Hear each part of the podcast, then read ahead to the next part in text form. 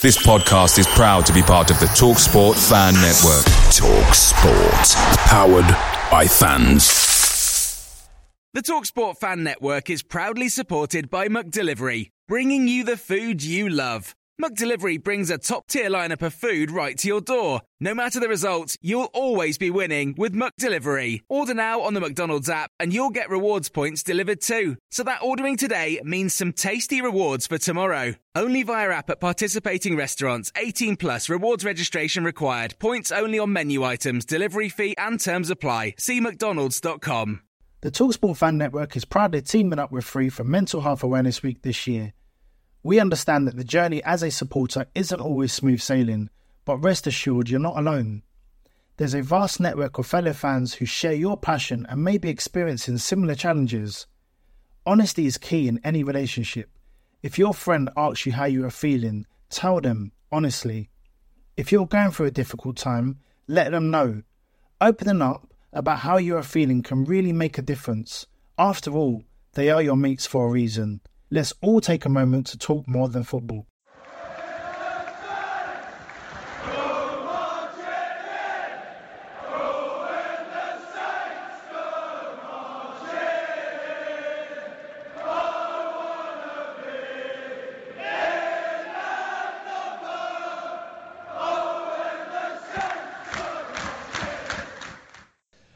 To episode 5 of the Total Saints podcast. My name's Ben Stanfield. It's good to be back after the international break. Missed the club football, but it was certainly back uh, with a bump yesterday. It was nice to plug the gap by speaking to Matthew Markston of Delivery Pod um, just during the break there. So obviously give his pod a listen if you've not already. But um, certainly it was uh, nice to still get a chance to talk about Saints in the gap. Um, to help me reflect on the Watford game from yesterday, the transfer window conclusion, and look ahead to the Crystal Palace fixture. I'm delighted to have Chris Rann with me today, based over in Dubai, um, just while Adam concludes his international duties. Chris, for those that don't know you, I'm sure there's not that many people, but for those that don't know you, I wondered if you could just give us a quick introduction as to who you are and you know where you come from, where you're based, all that sort of thing. Yeah, no problem. Uh, uh, firstly, thanks for having me. My name's Chris Rann. Most people will probably know me on Twitter as at, at CRStig. Quite vocal on there, have been for some time. Originally from the Isle of Wight, supporting Saints since roughly 92, a little bit before, but going to games from 92 onwards.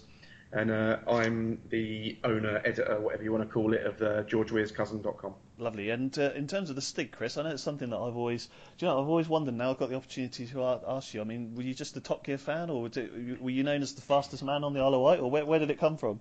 No, um, this is a very strange story, but uh, I'll tell you. There's two reasons actually. I've been called Stig by people on the Isle of Wight since I was about 13, and uh, there's plenty of people on the Isle of Wight to this day probably wouldn't know that my name is Chris. it's there's two reasons. Uh, it came from two things. One, that, that, a friend of mine thought I looked or resembled the Liverpool player Stig Bjørnebye at the time. I remember him. Yeah, and also um, I went to stay at a friend's house for the weekend and basically stayed there for ended up staying there for four days solid without changing my clothes or or having a shower. There you go. So the, the uh, not, we'll, we'll, forever know the reason why not, now. Not so glamorous yeah. reasons, but. then, oh well, there we go. So yeah, that's good. Good to know. So reflecting on um, the Watford game is, is obviously where we'll start. And, and just uh, before we do, I think it was good to sort of probably have 24 hours to uh, to calm down. I know if uh, you and I had done this last night or, or such like Saturday evening, I think there probably would have been quite a few expletives, certainly from my side anyway. So I think it's uh, been good. I know Adam always talks about the chance to sort of spend the weekend reflecting before he does his summary piece on the Echo. So I think uh, I probably understood where he's come from. There we go. We're, we're, we're going to crack on with the uh, news, reviews, and previews section.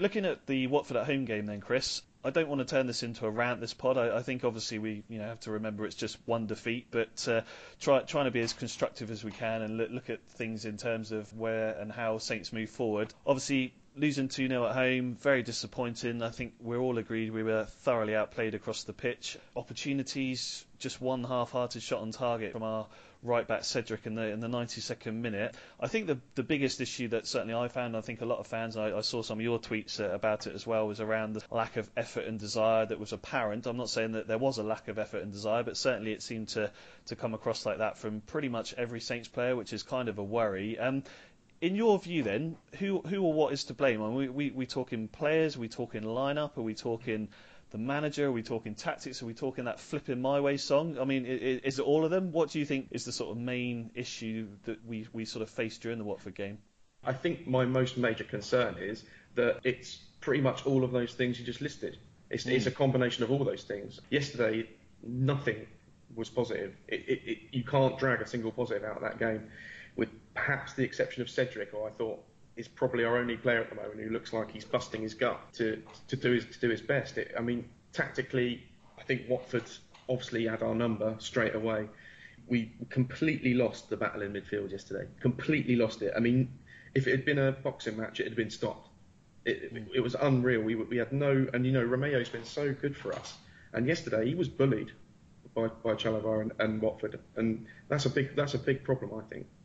I agree with you. I mean, I, I, guess that's the bigger issue here as well. You know, think not not just Watford. I mean, the start to the season, and, and talking about this with Adam last week in a North Matthews pod is that it's a bit of a hangover from last season, and, and there doesn't seem to be a quick fix, does there? I guess that's the bigger issue. It's not like we're looking at one issue that he needs to deal with. I mean, there's a variety of things, and they're not going to happen overnight.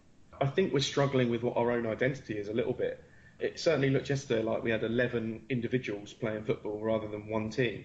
I mean, there was no cohesion whatsoever between the front four. Nothing. I mean, it was a shambles. It, really was. I mean, it's it's so frustrating. It's so hard to pick out one one reason why we lost that game yesterday because everything was wrong. Everything felt wrong. I'm reluctant to often uh, name names, and I'm certainly not going to do that because I think we're all agreed it was a collective effort yesterday. When I first saw the team sheet, my first initial reaction was actually I, I, I was quietly confident before the game that that team would, would do do do the job and get the win. So I, I'm not complaining about the lineup, so to speak. But my my first thing was looking at Steve Davis and seeing plonked in the in, in the centre of midfield there. And I know we're, we're all agreed, I think, on the same view as you, Chris, that Steve Davis is a really important player to the way that Saints play, providing he plays well. Saints generally do, as long as he's in the right position. Centre midfield. For me, is is not physical enough to be playing in there, and I guess starting to sort of break it down and have a think about it. When you got players like Højbjerg, assuming Lemina is, is not fresh because he's obviously travelled to, to Africa. And, you know, to me, someone like a Pierre-Emile Højbjerg would be much more suited to being in there than maybe having Steve Davis over on the, the, the right instead of James Ward-Prowse, who, again, continues to sort of regularly offer very little. But in terms of that centre midfield, is that one of the key areas where you really think you also mentioned there about Chalobah, where the game was lost? Yeah, absolutely, and I, to- I totally agree with you. I mean, people who know me from Twitter will know I bang the drum for Stephen Davis, perhaps more than anyone else. I think he's a fantastic player. I think he's very important for us. But I totally agree. He's not. He shouldn't have been in that position yesterday. He should have been playing in that support three, where he links midfield to attack, and does a very good job of it, in my opinion. It, it, it was a double whammy decision from from the manager. He's not only taken taken a player out of their best position, he's put them in a position where they're weak. And uh, someone pointed out, I think it might have been Glenn pointed out to me on uh, Twitter this morning, if he prefer, if the manager prefers Davis there than Højbjerg, that doesn't sound a very good, send a very good message to that player. Yeah, and, and Adam was mentioning to me last week or when we did a last pod that, and, and I think Højbjerg was there yesterday because I, I, remember seeing him in the, the sort of video of the players turning up. So he's clearly not injured. He's clearly just out of favour, which seems seems strange. I, I asked this morning on Twitter just for a few um, comments from people about the Watford game and the Palace game. And I know um, Lucy Hynett had said Lemina must start. Davo is not uh, a defensive midfielder, and I, you know a lot of us have that view as well. It's kind of baffling really as to what's going on. Les Reed obviously made a point of saying before that we have, in his view, the best group of centre midfielders to choose from, but it still just doesn't feel like we're getting that that gel right in there. You'd like to think our manager and coaching staff had done their homework on Watford and should have realised that we needed combatant players yeah. in there yesterday to not be bullied in midfield. And sadly, we've got two quite decent ones, in my opinion, out on loan. Yeah, it's interesting. I, I was going to move on to Pellegrino. Andrew Davis had tweeted saying that he felt it's time to get rid of the manager already, he's clueless, etc., etc. I think the frustration will set in the more we have negative results and negative performances. But is it really that bad that we need to look at that already, or do you, do you think he deserves more support from Eric Black, Dave Watson, but know the, the sort of strengths and weaknesses of our players and should be able to say to him, look, I don't think Steve Davis is, is strong enough in centre midfield. Who really is going to make the sort of decisions that need to be made? Well, firstly, we're four games into the league season, so it's ludicrous to suggest that you get rid of the manager now. I mean, I mean what what good that would do, I, I really can't see. You know, I don't I don't want to support one of those clubs that sacks the manager every five minutes. It's, it, it wouldn't achieve anything, I don't believe. I think we've got to give him a bit of a a bit of a let off to start the season. I don't think he's had the ideal pre-season. He's had uh, he's had his best defender in a sulk you don't know how that much has affected his transfer plans over the summer. I think we're, we're desperately lacking something in attack that perhaps we should have addressed in, in the transfer window. And I don't know how much Van Dijk's uh, hissy fit, for want of a better word, has, has affected that. How, how much of their attention was on was on Van Dijk and not other things they needed to address. But also, you know, it's an, it's a new period for a new manager. You've got to give him a chance to, to, to bed in these ideas to the players. It may just be that we're, we're in that transition period where the players aren't putting his ideas across yet. I mean, yesterday they, they, they were putting it was a lack of effort from a lot of the players, definitely. I mean, I don't know I don't know what what's wrong with Ryan Bertrand, but he gets worse with every game. I just think he's lost interest in playing for us. Do you know? I mean, the thing is, I watched him for England, and you know, I, I almost wonder whether he's lost interest in football. I mean, he's got the best job in the world, being a footballer, and he makes it look like the hardest, most frustrating job in the world. So again, he was one of those players last season that there's no pressure on him in terms of players, really quality players, to come in and, and replace him. So he knows he's going to get picked every week, and he's just one of those frustrations for me, Chris Ryan Bertrand. Yeah, absolutely. He's gone from being one of our most consistent players, who was who you know was giving you eight out of ten performances every week, to a player who just looks like he, he can't be bothered. Mm. And that, that there's something wrong there because something something's changed in his attitude. I don't know I mean, there was a lot of rumours towards the end of last season that he, he, he wanted out of Saints this summer, and obviously that hasn't happened for whatever reason. Whether whether it didn't happen because Saints told him it wasn't going to happen, or perhaps no one no one showed any interest in him. You don't know, but perhaps he's, he he needs a new motivation in, in whatever that may be, and perhaps benching him is the only way to do that. In terms of our identity, I've seen that word mentioned quite a few times since the Watford game yesterday. And, for example, Sam Nickerson tweeted this morning to, to me saying, I'd like to see the high press back that we played under Koeman and Mopo. However, doubt whether current players are good enough for that. I obviously asked whether he felt it was good enough or fit enough, and I think we both agreed it was both. In terms of identity, that pace that we had, the sort of pressing, getting balls into the box, I mean, crosses, I appreciate we're playing Gabbiadini up front, who's not, a, you know, not someone who's going to th- throw himself in the air like a Pellè or a, a Lambert would have done. But I mean, do, do you agree? Because I, I, I, think I probably do agree that we've lost our identity a little bit. We don't seem to know what we're trying to do and how we're trying to do it, just in terms of the way we play. Absolutely, yeah, to- totally agree. I think I think we started to lose it under Puel. I don't know what, what the new manager is trying to put across to them now in the way they play, but it just seems to be more of the same, unfortunately. Yeah, we, we, we, we drastically miss a fast, direct wide player, in my opinion. We should have we should have bought one in the in the while the transfer window was open. Why we didn't, I don't know. We've replaced we've, we've tried to replace Mane with Boufal, I think, and it's not they're not the same type of player. Um, I, was, I was trying to explain to someone yesterday that Mane had pace and skill, and what we've got now is we've got Boufal who's perhaps got the skill but but not the pace, and Long who's got the pace but not the skill we need someone who can do both. I, am I'm actually quite looking forward to uh, Josh Sims being fit to see if uh, the manager will give him a go because we need someone who's going to get who's going to get the ball at feet and he's going to run at people. Yeah, I, I, was interested to chat about the Boufal versus Tadic versus almost Redmond, I guess, sort of scenario because um, Charlie Hawkins, 93, um, had said lots of people saying to drop Boufal already. How do we expect him to become more consistent, playing one game out of every three or four?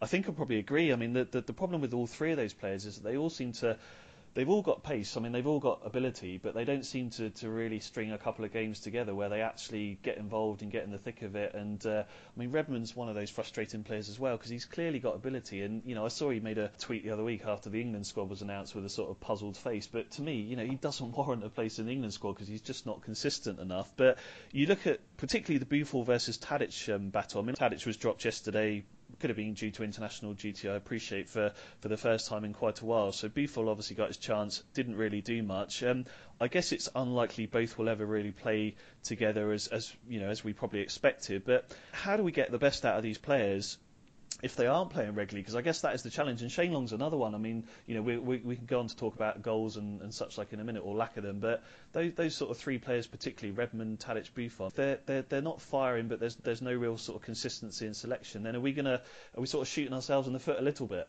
Well, uh, just make a, uh, just a couple of points. Firstly, on Tadic, I, I think I've made my opinions clear on social media. That was the longest overdue dropping of a footballer in history, I think. I mean, I agree. I, I can't remember the last time that guy was effective for us. I, I genuinely can't. But like you were saying about Bertrand earlier, he's picked every week. So what's his motivation? What's his motivation to, to be better? And then again with Redmond, exactly what you just said then about him putting this puzzled face on Twitter because he doesn't get in the England squad. That's not how you're supposed to react. That that shows a that shows a level of expectancy that I, I will get in the England squad, even though I'm not playing well.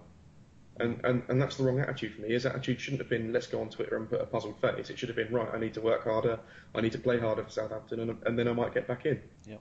I think it's worrying that we seem to have a few players that have, have, have got a puzzling attitude at the moment. I think. I, th- I think that's the, the overriding issue for me is all you know, and it's it's hard to specifically say this is the reason, but a lot of them are very very well paid now. They're very comfortable. They've got their long contracts, and this is something I've chunted on about a few months now, and and last season as well is right across the squad. I mean, you look at Forster for whatever reason, you know, he got a, a new five year contract there when he had a pretty average season last year. So I appreciate we need to pay these players decent money to, to keep them at Saints, but likewise, if you're paying them decent money, I mean, if they're getting 40, 50, 60, 70 grand a week, they're not really bothered, I don't think. I mean, none of them are Saints fans. Matt Targett's the only real Saints fan that we have in the squad these days. None of them are going to go out there and play like we would if we had a shirt on. So I, I, guess it's just that whole motivation versus if they're questioning the ambition of the club now. You, you know, a couple of years ago we were on the pinnacle with Koeman there probably if, if, if, we spent a few million quid, whether we had it or not, hypothetically if we had done, we could have now been pushing the top four, but we almost do seem to be going backwards, which is a, a little alarming. And some, some of the players are sort of starting to think that. Then all they're thinking about, as you quite rightly said, is their next move, whether that's January, next summer. They know that they're probably going to move on to another club in the Premier League at some point. So I don't want to sound overly negative about what the future holds, but to me, you've got to sort of question what, what is really motivating them. Yeah, agree. I think I think we've had a we've had a worrying run ever since what probably the first window was when Lallana etc. left. We've had a worrying a worrying run of players moving on when they when they decide they've had enough, and often with controversial circumstances surrounding it. And and like you say, it it makes you wonder if the attitude of our key players is, well, I'm only here for a for a, a, a brief period, and then I'm then I'll get something better anyway that's what scares me a little bit. But coming back to what you said about rotation, I, I, what I, I don't get is other clubs seem to do it, and it's fine. So why why can't we keep our players motivated and rotate them and get the best out of them? Is is it the quality? Do you think? Because uh, Adam specifically had said quite a few times that Ralph Krueger was adamant that you know we now have two quality players for every position. But yes, we have two players for every position, but it's not like for like. Bertrand gets dropped. You're not bringing in a, an international quality left back. You're bringing in Matt Targett or, or Sam McQueen. So I, I, totally agree. I mean, rotation is, is one thing, but you've still got to have the quality. And I mean, the bigger issue for me is this whole desire thing. That that was the, the thing that screamed when I was watching that game yesterday. I mean, if, if that was any of us, we would have been out there throwing ourselves around. Even if we didn't have the technical ability, you'd still have the commitment to get out there and want to do well. So the rotation is sort of twofold, isn't it? You need the technical ability, but then you need someone that's motivated. And the, the sort of flip side of that finally is that you're now starting to alienate players that aren't getting a game. So the likes of Højbjerg, Shane Long, all those sort of players aren't even getting a game. Even in the cup, neither of those two players started. So you're then asking someone to come in and say, right, here's your chance. You're rotated. You're in the team, but they're already demotivated because they haven't played for six, seven weeks. Yeah, it's, it's a difficult one. I mean, I, have been saying this for for ages, but if I was a young attacking midfielder at Saints, like a Hesketh or a Sims, and I was watching Tadic do nothing week in week out, I'd be pretty demotivated. I think as a young player, especially as we're supposed to be the club that gives these these players a chance. Mm. And uh, at the moment, it feels like there's a there's a lot of players in our first team that are that are coasting. They're just they're coasting through their career because they they're not going to get dropped, and that, that that's what that's what worries me.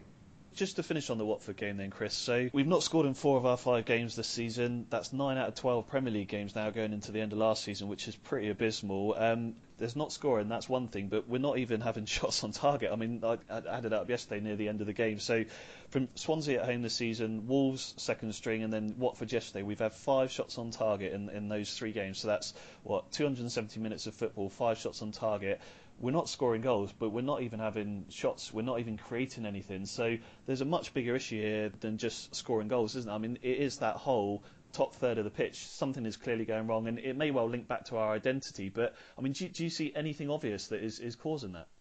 I don't know. I, I just think I think they've they've maybe lost their confidence. I think they've, you know, with every game that goes by without a goal, um, it must affect them in some way. We, we we thought we might maybe turn a corner against West Ham, but you know, that wasn't a convincing win by any means. It, it wasn't three amazing goals from open play.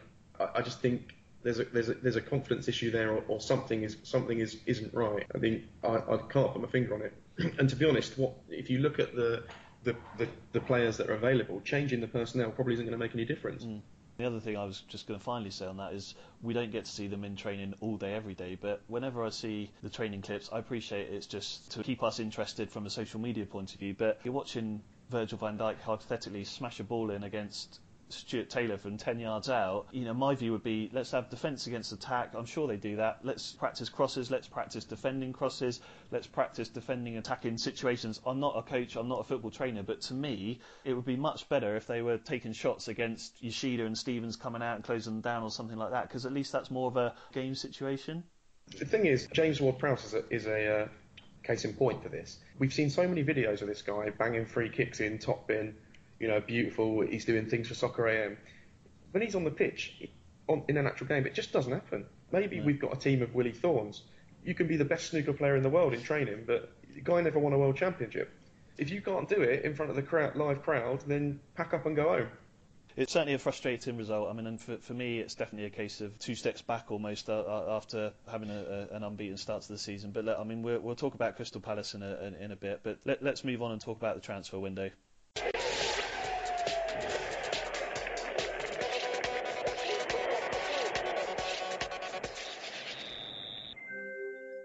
Overall, ins, outs, we probably could have done more. We probably could have done less, as I said on uh, Matt's podcast last week. Was it a good good window or a bad one?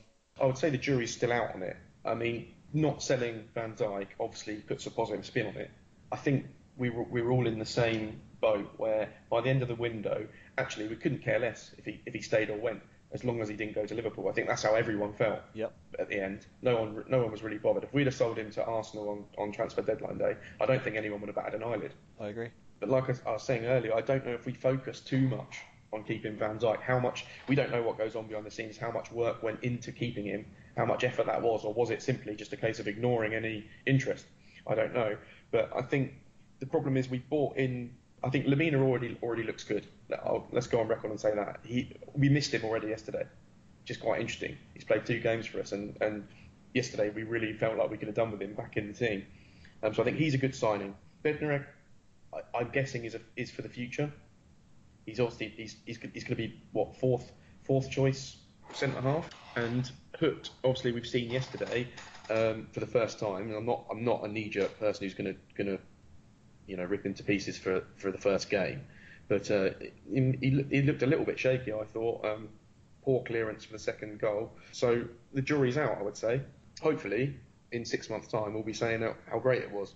But the, not bringing in a direct winger was a mistake, I, be, I believe.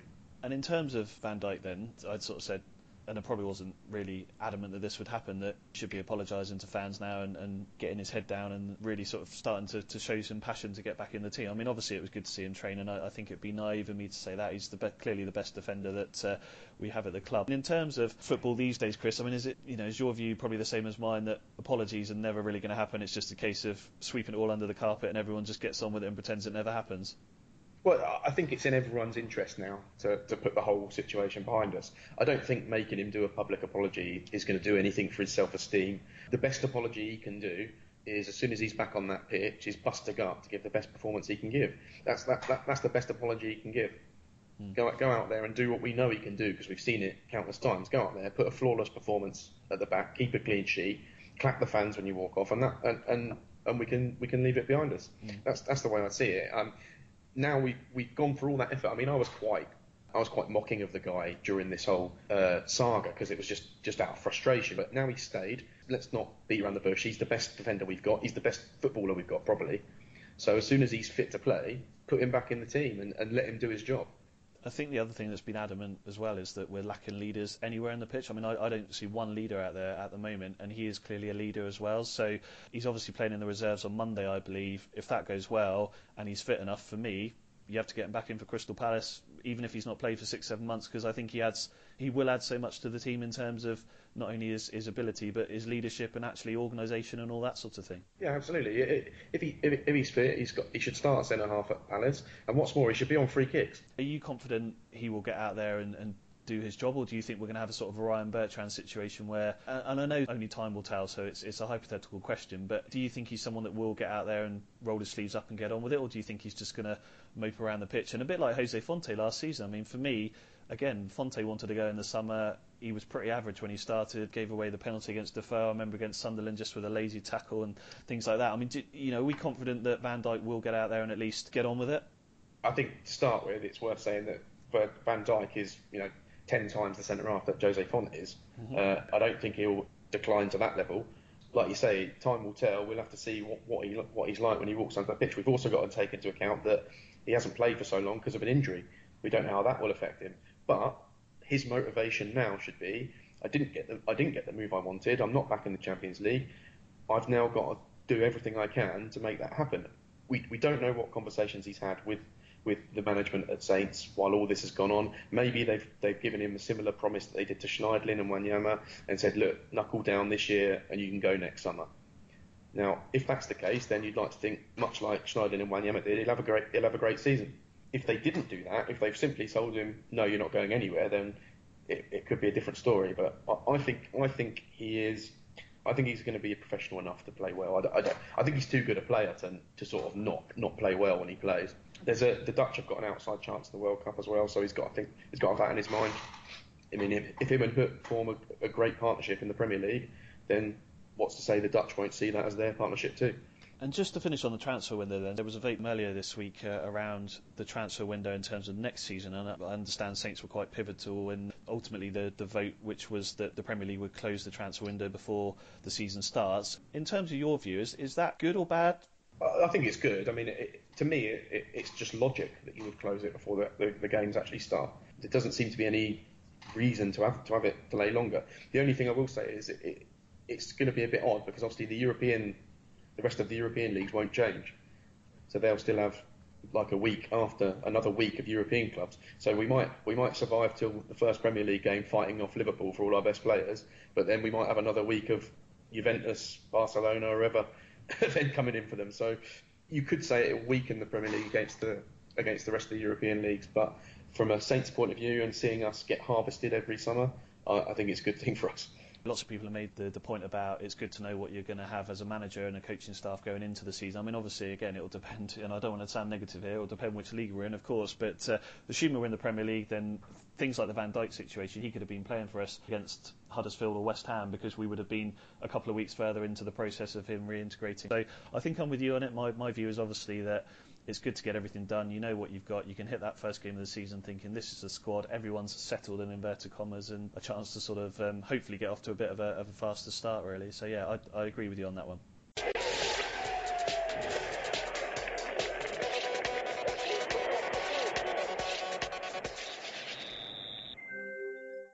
Lastly, in our review section, then looking at Crystal Palace ahead of next weekend, live on Sky Sports, 12:30 Saturday viewing. Could be comedy of errors, could be fun and enjoyable watch, but we'll, we'll have to see what happens. Um, Palace, at time of recording, have lost every game and uh, not scored a goal yet, so they've obviously made a struggling start. Frank de Boer took over as uh, their manager, someone that we were were linked with. Palace is, is always a tough place to go, Chris. In in terms of your view. Are you surprised that they've got off to the start they've got, looking at the, the squad they got briefly, or, or, or not? Uh, no, uh, to be honest. I think they're, they're one of those teams that they've got reasonable midfield players and reasonable attackers, but Frank de Boer plays this back three, And if you look at, the, at their back three that they've they've used in all their games this season, it's just a car crash waiting to happen.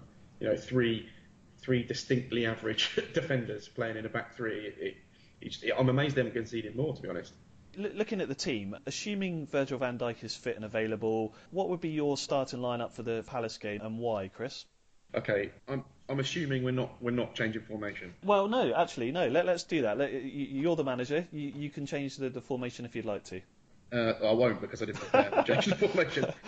I, I, I picked fair it enough. As fair enough. I expect he would, would stay with the formation. So much to a lot of people's groans, I'm stuck with Forster in goal only because I, I don't think you achieve anything by dropping a goalkeeper for their confidence. I think if you if you if you're saying he's num- the number one, you keep him as number one. Back four, I'm going Cedric, Van Dijk, Hoedt, and McQueen, simply because I think Ryan Bertrand needs a kick, and uh, needs needs to be needs to realise that he's not he's not a shoe in to play every week if he's not going to buck his ideas up. Then I've gone for Romeo and Lemina, central midfield, and then I've gone for a support three of Tadic, Davis, and Redmond, and then Gabbiadini up front. So so not drastic changes.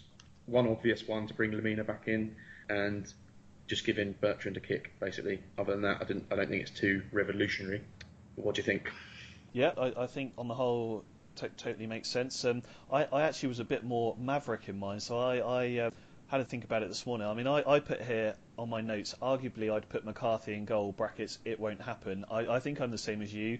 You know, I, I feel almost a bit like Bertrand that Forster needs a bit of a kick up the backside, but I think the trouble is Dave Watson is, is very precious, I think, about Fraser Forster's confidence and such like. And yeah, on, on his day, which are very few and far between at the moment, he is probably our best goalkeeper. But again, confidence-wise, it, it's kind of twofold. You wonder about the confidence he has, but you also wonder about the confidence the team has in him. And you think back to Palace last season and that howler. I'm not saying it will happen again, obviously, but it's there's a few little worries there with him. But anyway, so I'm sticking with Forster, even though my gut would say put McCarthy in goal. My back four, I've got Cedric, Hoedt, VVD, and I've left Bertrand in just because, uh, unfortunately, despite his attitude, technically I still think he's our best left back. I've got Romeu and Lemina playing centre midfield, the same as you, and then what I've done is I've actually gone 4-2-4, so I'm playing Steve Davis on the right midfield so that we can keep him in the team, but you know get rid of Ward-Prowse, and then Tadic on the left, just because again I think he's a player that he just has more experience of playing in the, in the Premier League than Boufal does, and probably away from home. Arguably, I'm not sure how much, but arguably he just does a slightly better job defensively. And then I've totally freshened it up up front. I've put Austin in with Shane Long.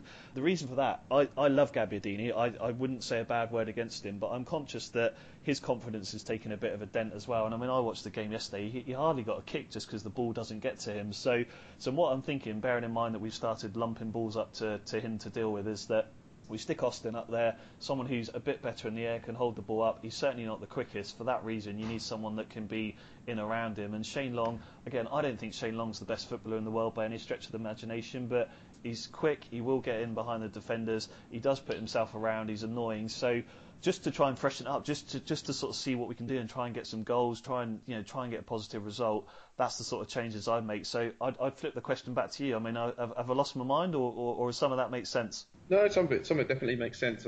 In terms of tactics, formation, I, I do think it needs changing up, but I, I, don't think he will. Is my is my hunch. I think he'll stick with what he knows. I think he'll stick with one up front. Yeah, I think this this Palace team obviously aren't very good. Like I say, they, they seem to play a back three with three very average defenders. So the motivation for the manager has got to be we've got to attack these. We've got to attack them. We've got to go there.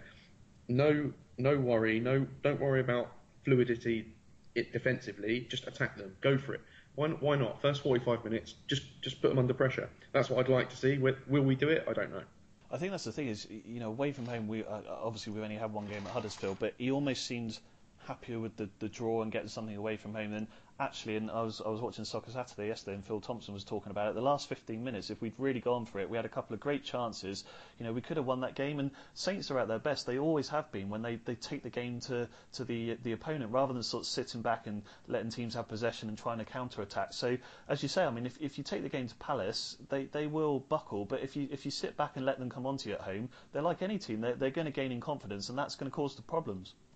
Yeah, I just worry about the fact that we don't. If you put yourself in his mindset, if you're if you're the manager of a, a club at Saints level, you there's a fair chance he is thinking, well, if I, as long as I pick up the odd point away, I'm not my my remit is not to get us in the top four. There's no way Saints Saints have said to him, you've got to get in the top four. So he, he's going to be looking at a points total to get us what eighth or seventh maximum, and he might well look at away games like this at Palace and, and play it safe. It's not it's not what we want to see, but I, I can see that happening. I can see another blank. I asked Saints fans on Twitter this morning actually what what they changed just to, to sort of have a think about lineup and uh, you know the players that they choose. So working working my way through them, um, at Charlie INF said I dropped Reds for Long, play 4-3-3. Gabbiadini, Charlie Austin, Shane Long. We look better with Long's pace and directness always causes problems. Matt James, so at Matt James, he said he played McCarthy, Cedric Stephens, Hoedt, so back three with McQueen and Targett a left back. He played Boufal, Oriol, Lemina and Tadic, Long, Gabbiadini, 4-4-2. Ryan Taylor said being creative just isn't working. Getting back to basics, get long in the team, running onto balls, Lemina back in midfield. Lucy Hynett said she'd like to try two strikers, whether that means Gabbiadini on the right or a narrow diamond type formation, she wasn't sure, but certainly played two up front. At Fleet Saints, Steve Jones said after yesterday you could justify dropping pretty much most of them. Would that solve it? No. Certainly need pace and a greater attacking threat. I think we all agree with that. At 1855, the Artov said 4-2-3-1 works best with a hold-up man and runners, but not sure we have the players for that. I guess that sort of ties in with my point about Austin and Long, but even then, you know, that's not one up front, that's playing two up front. At Andy Davis, 1978, said, play for goals, two up top. Even if we lose, we need goals to help with the clear confidence issue. Lack of pace worries me more at St. Lee underscore said physically weak, one paced and no intensity, lack of confidence can dramatise these aspects, but I'd like to see a review into training sessions, which goes back to my earlier point. At Simon Beavis said lack of pace and power all over the field, been saying it for months, got the recruiting of forward players all wrong, too lightweight. At Jason underscore Lewis J22 said 4-4-2 would be nice with VVD back in. At George Galpin 95, I'd go 4-3-3 so he's keeping the same back four that I had there with Romeu, Lemina, and then he Højbjerg, and then up front Redmond, Gabbiadini, and Tadic. And finally, at Mr. GTU said uh, that he'd pretty much play 4-2-3-1. His top four would be uh, Redmond, Tadic, Austin up top, and then Gabbiadini in the hole. I know that um, Adam Leach had spoken a couple of times about Gabbiadini in the hole, um, that sort of 10 space, so that it keeps him in the team, but then he's got support of Austin up front. Just thinking about that in terms of short and longer term, do you, do you think that's something that could work, Chris? Well, I, I think it's certainly worth a try. Nothing else is working. I think he's played. I think if I'm right, I'm, i might be wrong. So uh, apologies if I am. But I think when he's played for his previous clubs in Italy, I think he's played pretty much everywhere in that sort of diamond four at the top. I think he can. I think he's played out wide as well. Mm, yeah, and then the last one is um, at Richard Miles. So Richard Miles said. Uh, 4-4-2 diamond, he'd keep Romeu and Lemina in, and then Davis, Boufal, Long, and Gabbiadini. So I think pretty much every fan is agreed that we need to change something. It's obviously not working, whether it is the personnel, the tactics. But assuming that we go with your team, then Chris, what prediction are you going with for Crystal Palace away next week? Crystal Palace have played four, lost four, scored zero. So they'll beat us 2 0.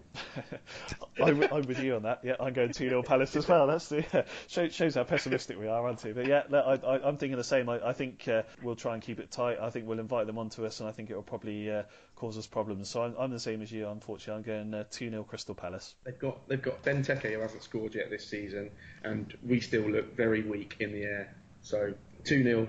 2 0 to Palace, Benteke to score both and he always scores against us. Or or or Andros Townsend will score from about 40 yards because I always slag him off.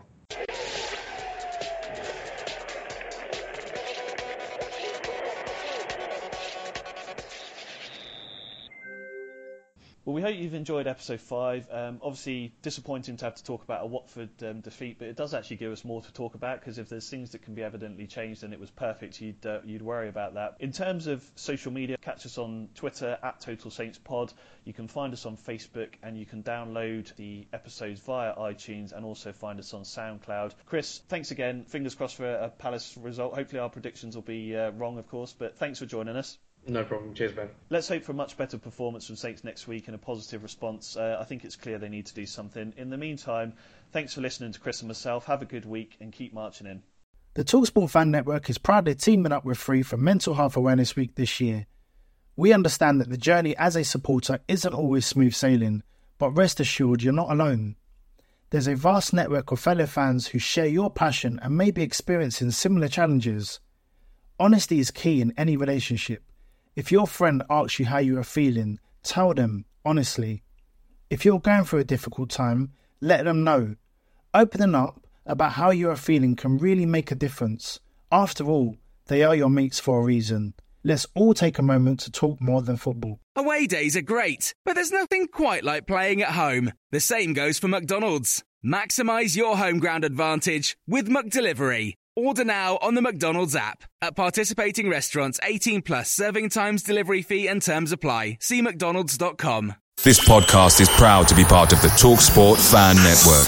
Talk Sport. Powered by fans.